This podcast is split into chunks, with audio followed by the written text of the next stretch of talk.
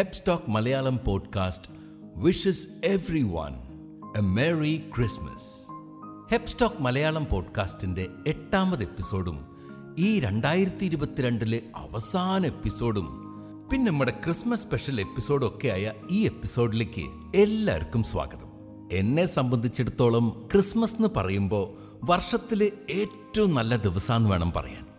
ആഘോഷങ്ങൾ ഏതായാലും എന്റെ ഒരു ഫീൽ ഏതാണ്ട് ഇങ്ങനെയൊക്കെ തന്നെയാണ് കേട്ടോ എന്നാലും ക്രിസ്മസിന് കുറേ കൂടുതൽ ഓർമ്മകൾ ഓർമ്മകളുണ്ടെന്നേ. കൊല്ലാ കൊല്ലം ക്രിസ്മസ് ആവുമ്പോൾ വീടിന്റെ അടുത്തുള്ള ഏതെങ്കിലും ഒരു വീട്ടിൽ നിന്ന് ട്രീ വെട്ടി വരണതും വീട്ടിൽ കൊണ്ടുവന്ന് അപ്പനും ചേട്ടനും ഞാനൊക്കെ കൂടി അത് പിടിച്ച് കെട്ടി അതിന്റെ കടക്കിലൊരു പുൽക്കൂടുണ്ടാക്കി വെക്കണതുകൊണ്ടൊക്കെ ആയിരിക്കണം ക്രിസ്മസ് ഇത്രയും സ്പെഷ്യൽ ആവാനുള്ള കാരണം. പിന്നെ അത് മാത്രോ ഞങ്ങൾ കുറേ പേര് മനസ്സ് തുറന്ന് ഡാൻസ് കളിക്കുന്ന ദിവസമാണ് ഈ ക്രിസ്മസ് ഈവ് കുറേ മുമ്പ് എന്റെ കുട്ടിക്കാലത്ത് ഞങ്ങളുടെ നാട്ടിൽ നാല് വഴി കൂട്ടിമുട്ടുന്ന ഏത് ജംഗ്ഷൻ ഉണ്ടോ അവിടെ ഒക്കെ അവിടുത്തെ കുറച്ച് ചെറുപ്പക്കാരൊക്കെ കൂടി ഒരു ക്രിസ്മസ് ട്രീയും ക്രിസ്മസ് കൂടും സ്റ്റാറും പാട്ടും ഒക്കെ വെച്ചിട്ടുണ്ടാവും. എന്റെ ജീവിതത്തിൽ ആദ്യമായിട്ട് ഞാനൊരു ടി വി കണ്ടത് ഞങ്ങളുടെ നാട്ടിൽ സൂര്യഗ്രാമം എന്ന് പറഞ്ഞ സ്ഥലത്താണ് അന്നും ഇന്നും അവിടെയുള്ള ചെറുപ്പക്കാരൊക്കെ കൂടി ഗംഭീരായിട്ടുള്ളൊരു കൂടും പിന്നെ അതിന്റെ അലങ്കാരങ്ങളൊക്കെ ചെയ്യണ ആ സ്ഥലത്തിന് ചെകുത്താൻ തറ എന്നൊരു പേര് ചെകുത്താൻതറയുടെ കൂട് പൊരിച്ചിട്ടാ എന്നാണ് പറച്ചിൽ തന്നെ. അവിടെയാണ് ഏതോ ഒരു വർഷം ബോണിയം പാട്ടും വെച്ച് ഒരു ടി വി ഞാൻ ആദ്യമായിട്ട് കണ്ടത്. ഏകദേശം ഒരു ആയിരത്തി തൊള്ളായിരത്തി എൺപത്തി മൂന്നിന്റെയും എൺപത്തി ആറിന്റെയും ഇടയ്ക്കൊക്കെ ആവണ ഈ സംഭവം. എന്തായാലും അന്ന് തൊട്ട് ബോണിയം സോങ്സ് ആണ് എനിക്ക് ക്രിസ്മസ് സോങ് വർഷത്തിന്റെ ഏത് സമയത്തും ബോണിയം പാട്ട് കേട്ടാൽ അപ്പോൾ എന്റെ മനസ്സിൽ ക്രിസ്മസിന്റെ മഞ്ഞ് പെയ്യും. അന്നൊക്കെ വർഷങ്ങളോളം പള്ളിയിലെ ഉണ്ണീശോന് ഒരു കുഞ്ഞുടുപ്പ് തയ്ച്ചിട്ടിരുന്ന ഒരാളുണ്ടായിരുന്നു. അമ്മായി എന്ന് ഞങ്ങൾ വിളിച്ചിരുന്ന എന്റെ അപ്പാപ്പന്റെ സ്വന്തം പെങ്ങൾ. ടൈറ്റാനിക് കപ്പൽ മുങ്ങിയ കൊല്ലം അതായത് ആയിരത്തി തൊള്ളായിരത്തി പന്ത്രണ്ടിലാണ് ഈ പറഞ്ഞ സി സി കുഞ്ഞിലാന്ന് പേരുള്ള ഈ അമ്മായി ജനിച്ചത്. വീട്ടിൽ അപ്പാപ്പന്റെ ചേച്ചി ആയതുകൊണ്ട് വീട്ടിലെ കാർന്നോത്തി ചെറുപ്പത്തിൽ ചില ശാരീരിക പ്രശ്നങ്ങളൊക്കെ വന്നോണ്ട് ഒരു ബെൽറ്റ് ഇട്ട് ജീവിതത്തിന്റെ മുക്കാൽ ഭാഗവും ജീവിച്ച ആ അമ്മായി ഇരുപത്തഞ്ച് വർഷത്തോളം പള്ളിയിൽ വേദോപദേശം പഠിപ്പിച്ചിട്ടുണ്ടെന്നാണ് എന്റെ അറിവ്. തയ്യൽ ജോലിയൊക്കെ ചെയ്ത് നമ്മുടെ കുടുംബത്തെ സപ്പോർട്ട് ചെയ്തിരുന്ന അമ്മായി എല്ലാ കൊല്ലവും ക്രിസ്മസ് ആവുമ്പോൾ ഉണ്ണീശോനൊരു കൊച്ചുടുപ്പ് അങ്ങോട്ട് തയ്ക്കും. അതിപ്പോ ഉണ്ണീശോന് ഉടുപ്പില്ലാണ്ട് തണുക്കുന്നു കരുതിയിട്ടൊന്നല്ല അതൊരു സന്തോഷം. പിന്നെ അമ്മായിയുടെ കാലം കഴിഞ്ഞപ്പോ ആചാരം മുടക്കാണ്ട് എന്റെ അമ്മയോട് പറഞ്ഞിട്ട് ഉടുപ്പ് തുന്നിച്ച് ആ ഉടുപ്പും കൊണ്ട് പള്ളിയിൽ ഉണ്ണീശോന് പോയി ഇട്ട് കൊടുത്തിരുന്ന ആളാണ് എന്റെ അമ്മാമ്മ സാറ ഇട്ടിച്ചൻ. ഇത് മാത്രമല്ല കേട്ടോ ഉണ്ണീശോന് ഒരു ഉടുപ്പ് തയ്ച്ചിടണമെന്ന് ആഗ്രഹമുള്ളതുകൊണ്ട് എല്ലാ കൊല്ലവും വീട്ടിൽ വന്ന് അമ്മായിനെ കണ്ട് അത് ഏൽപ്പിച്ചിരുന്ന അന്നത്തെ അമ്മായിയുടെ ഒരു കട്ട ഫ്രണ്ട് ഒരു കോനിക്കര റോസ് ടീച്ചറും ഉണ്ടായിരുന്നു. അവർ രണ്ടുപേരും കൂടി ഇടയ്ക്കൊക്കെ വീട്ടിൽ കുശലം പറയണത് ഇപ്പോഴും എനിക്ക് നല്ല ഓർമ്മയുണ്ട്. ഈ പറഞ്ഞ അമ്മായിയും എന്റെ അമ്മാമ്മയും റോസി ടീച്ചറും ഒന്നും ഇന്നില്ലാട്ടോ. കഴിഞ്ഞ കുറേ വർഷങ്ങളിൽ അവരൊക്കെ മേലെ പോയി. അപ്പോൾ പറഞ്ഞു വന്നത് ഈ ക്രിസ്മസും അതിന്റെ ഹരവും ഓളൊക്കെ നമ്മുടെ ബ്ലഡിലുണ്ടെന്നേ. എന്തൊക്കെ സംഭവിച്ചാലും എവിടെയാണെങ്കിലും ക്രിസ്മസ് ആയ നമ്മൾ വീട്ടിലുണ്ടാവും.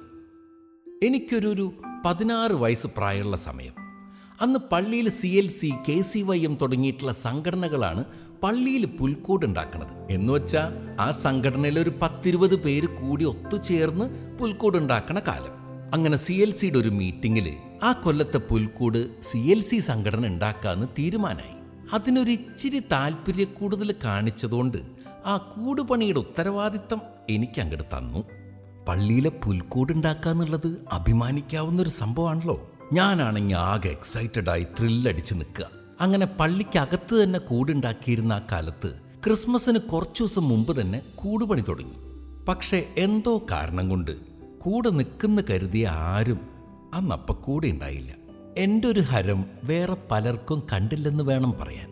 കൂടെ ഉണ്ടാവുമെന്ന് വിചാരിക്കുന്ന ആൾക്കാർ ഇനി കൂടെയില്ല എന്ന് മനസ്സിലാവുമ്പോൾ വരുന്ന ഒരു ഫീലിംഗ് അതിത്തിരി കടുപ്പാട്ടോ. വീട്ടിലെ കൂടിന്റെയും ട്രീയുടെ കാര്യത്തിൽ ചേട്ടൻ അവിടെ ഉള്ളതുകൊണ്ട് വേറെ പ്രശ്നമൊന്നും ഉണ്ടാവില്ല. പക്ഷെ പള്ളിയിലെ കൂട് പണിയാൻ ആരുമില്ല കൂടെ.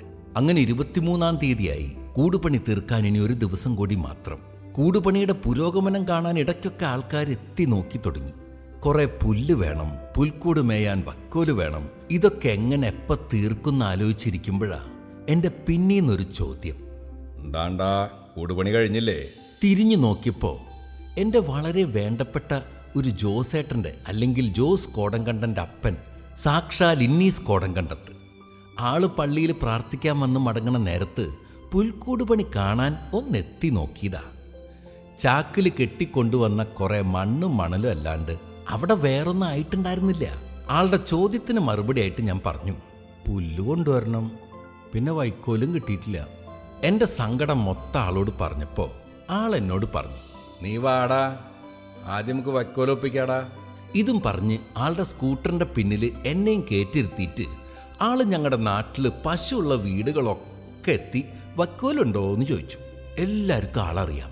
ആൾക്കും എല്ലാവരെയും അറിയാം. എനിക്ക് അതിശയായി. അങ്ങനൊരു വീട്ടിൽ നിന്ന് ആൾ എനിക്ക് വക്കോലൊപ്പിച്ചു തന്നു. തിരിച്ചു വരണ സമയത്ത് വീടിനടുത്തുള്ള കൃഷിയില്ലാത്തൊരു പാടം ചൂണ്ടിക്കാണിച്ചിട്ട് ദേ ഇവിടെ നിന്ന് നിനക്കുള്ള പുല്ലും ചെത്തിക്കൊണ്ട് പൊക്കോ. എന്നും പറഞ്ഞ് എന്നെ പള്ളിയിൽ തിരിച്ചെത്തിച്ചിട്ടാണ് ആൾ പോയത്.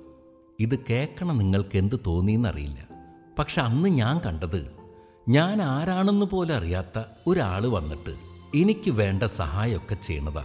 ആളുടെ തലയുടെ പിന്നിൽ ഈ പുണ്യാളന്മാർക്കൊക്കെ ഉണ്ടാവണ പോലെ ഒരു മഞ്ഞ വെളിച്ചുള്ളതായിട്ടാണ് പിന്നീട് എനിക്ക് തോന്നാറുള്ളത്.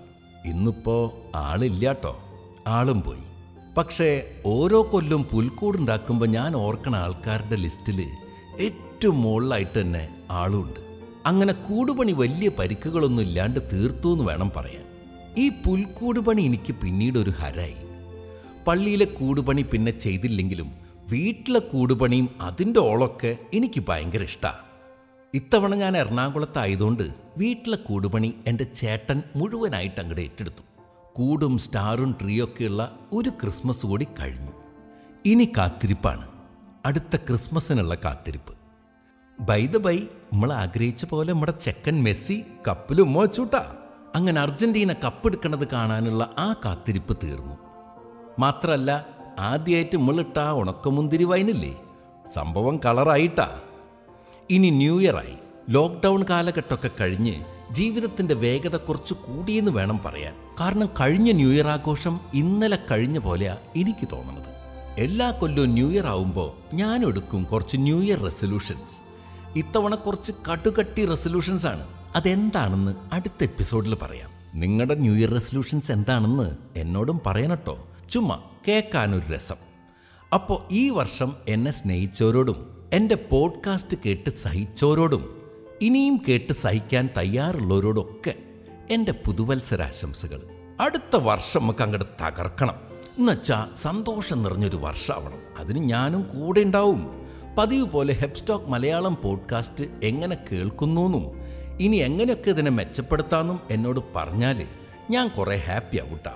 ഇനി അതെന്നെ അറിയിക്കാൻ ആങ്കർ ആപ്പ് വഴി വോയിസ് ആയിട്ടോ ഹെബിൻസ് അറ്റ് ജിമെയിൽ ഡോട്ട് കോം എന്ന ഇമെയിൽ അഡ്രസ്സിലേക്ക് ഇമെയിൽ ആയിട്ടോ ഹെപ്സ്റ്റോക്ക് ഇൻസ്റ്റാ പേജിലേക്ക് ഡി എം ആയിട്ടോ ഇനി അതുമല്ല nine six two zero nine nine nine zero zero seven എന്ന നമ്പറിലേക്ക് വാട്സാപ്പ് മെസ്സേജ് ആയിട്ടോ അയക്കണമെന്ന് പ്രത്യേകം പറഞ്ഞുകൊണ്ട് ഞാൻ ഇന്നത്തെ എപ്പിസോഡ് ഇവിടെ നിർത്താണ് കേട്ടാ. അപ്പോൾ അടുത്ത ആഴ്ച അല്ല അടുത്ത വർഷം കാണുന്നതുവരെ എല്ലാവർക്കും ഹെപ്സ്റ്റോക്ക് മലയാളം പോഡ്കാസ്റ്റിന്റെ ഹാപ്പി ന്യൂ ഇയർ.